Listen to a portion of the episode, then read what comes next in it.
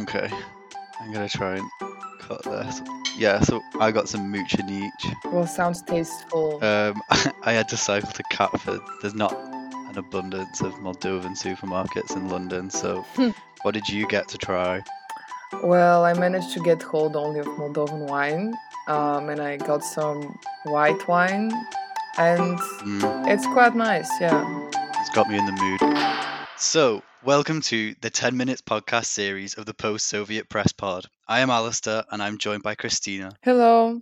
and we're both editorial assistants at the Post Soviet Press Group, a news discussion group at the School of Slavonic and East European Studies at UCL, otherwise known as SSEES.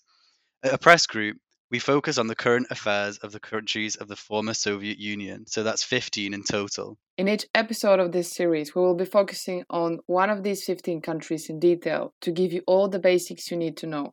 We will discuss language, culture, history, and the biggest news stories affecting the country today.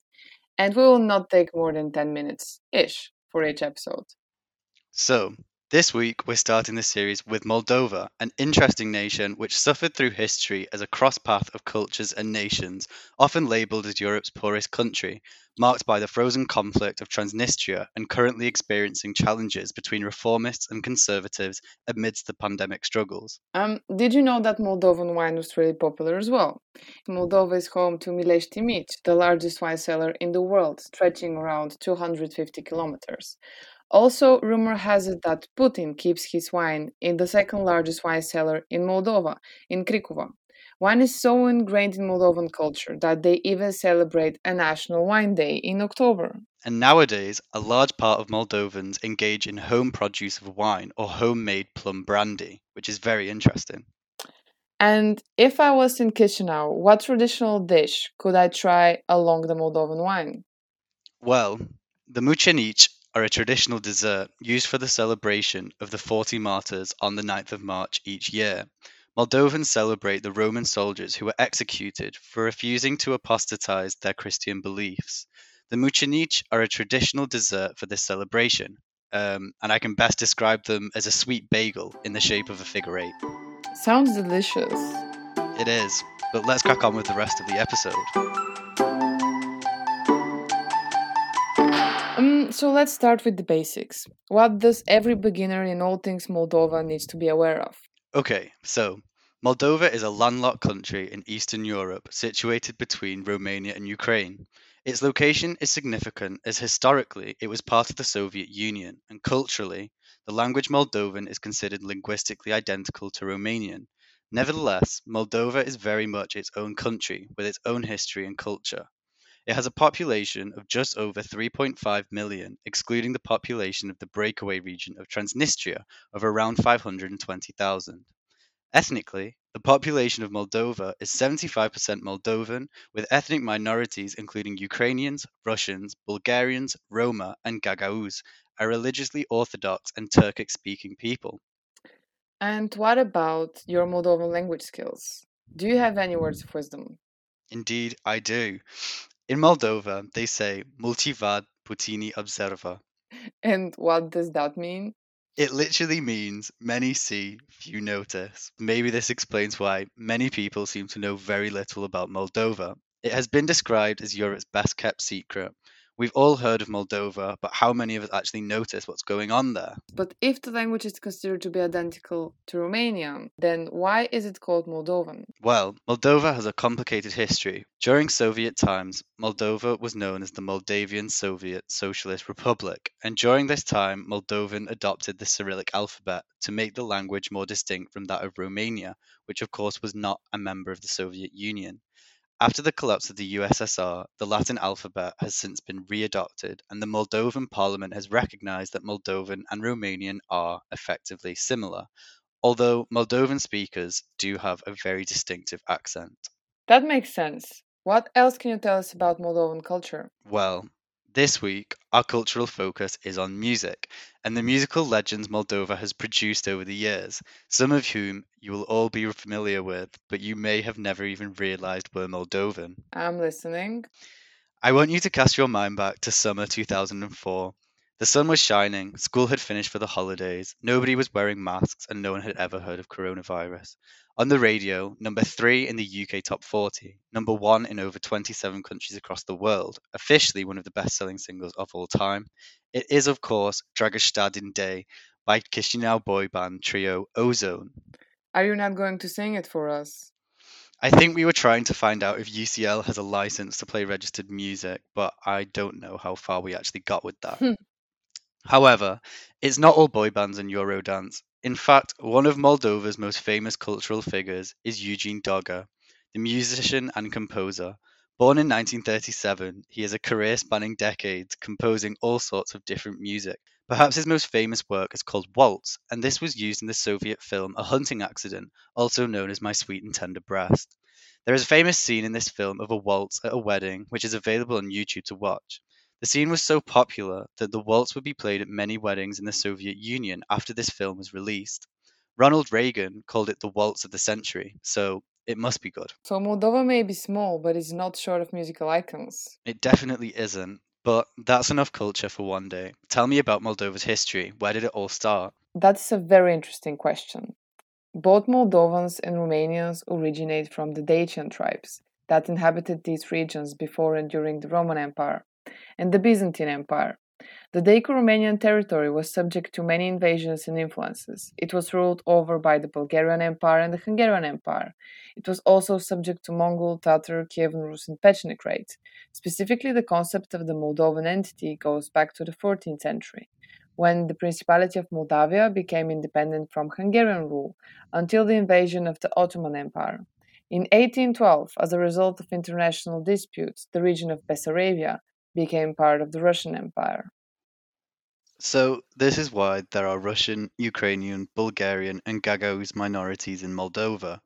Gagauz refers to the Turkic speaking Bessarabian Christians. Also, in 1918, Bessarabia became part of Romania as an autonomous region, however, it was treated more like a colony.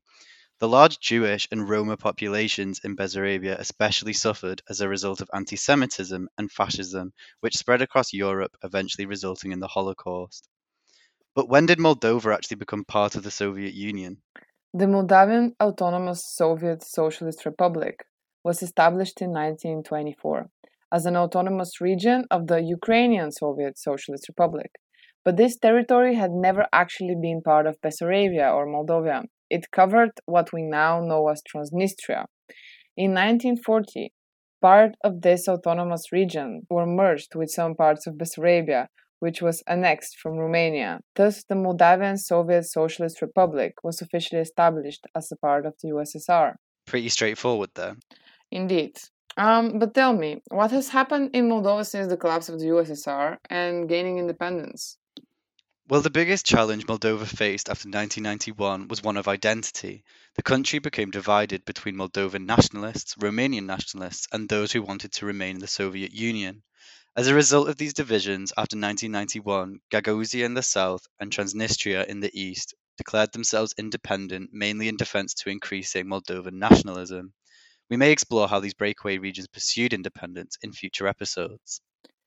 And what about today? Is the country still divided?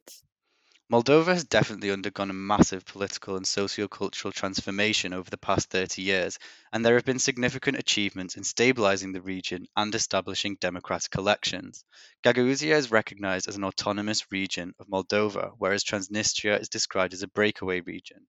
Officially, no UN member states recognize Transnistria's sovereignty, and so it is considered a part of Moldova. Transnistria's independence is only recognized officially by Abkhazia, the Republic of Artsakh, and South Ossetia, states which also share limited international recognition in their claims for independence. So, exactly what the future will look like in these areas remains uncertain. Recently, however, Moldova elected its first female president, Maia Sandu, who had previously led mass anti government protests. Can you tell us more about what happened here? That's right. In December 2020, around 20,000 Moldovans took to the streets, headed by the oppositional parties in the government.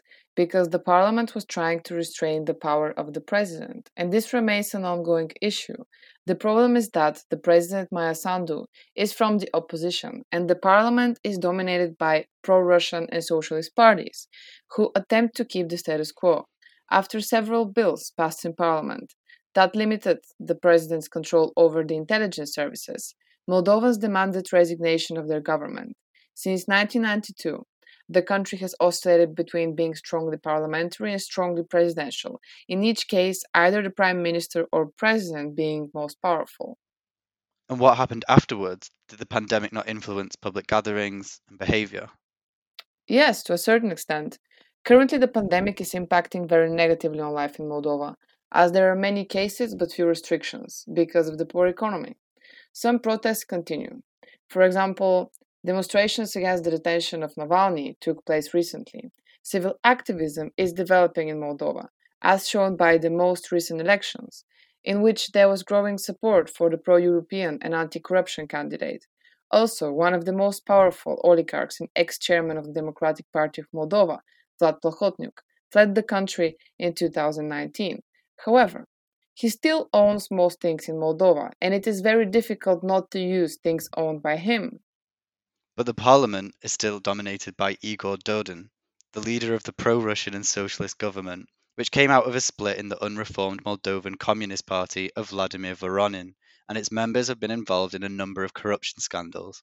They are currently also attempting to relaunch Russian propaganda channels in Moldova, which were banned after the information war between Ukraine and Russia in 2018. It is critical for Moldova since 2014, when three Moldovan banks were robbed of about $1 billion, which amounts to one eighth of the GDP of the country. This scandal hindered progress that had been achieved beforehand in terms of European integration and democracy building. Moldova's land and climate are very fertile, and the country's economy is based mainly on agriculture, but it is very difficult to compensate for the economic losses from the last decade and the corruption schemes. However, hopefully things will start to improve in the future. It is worth pointing out that Romania has made it very easy for Moldovans to acquire Romanian and thus EU citizenship. So many Moldovans have left to work in the EU as a result. Well, this has definitely been an informative 10 minutes, but we have sadly run out of time. Thank you to everyone who helped in putting this episode together, especially Dr. Rasmus Nilsson and Dr. Daniel Brett. Hopefully, you found it interesting and may even considering visiting Moldova one day once we are allowed to travel and have fun again. Yes, I definitely would. Thank you, everyone. Goodbye. Bye, guys.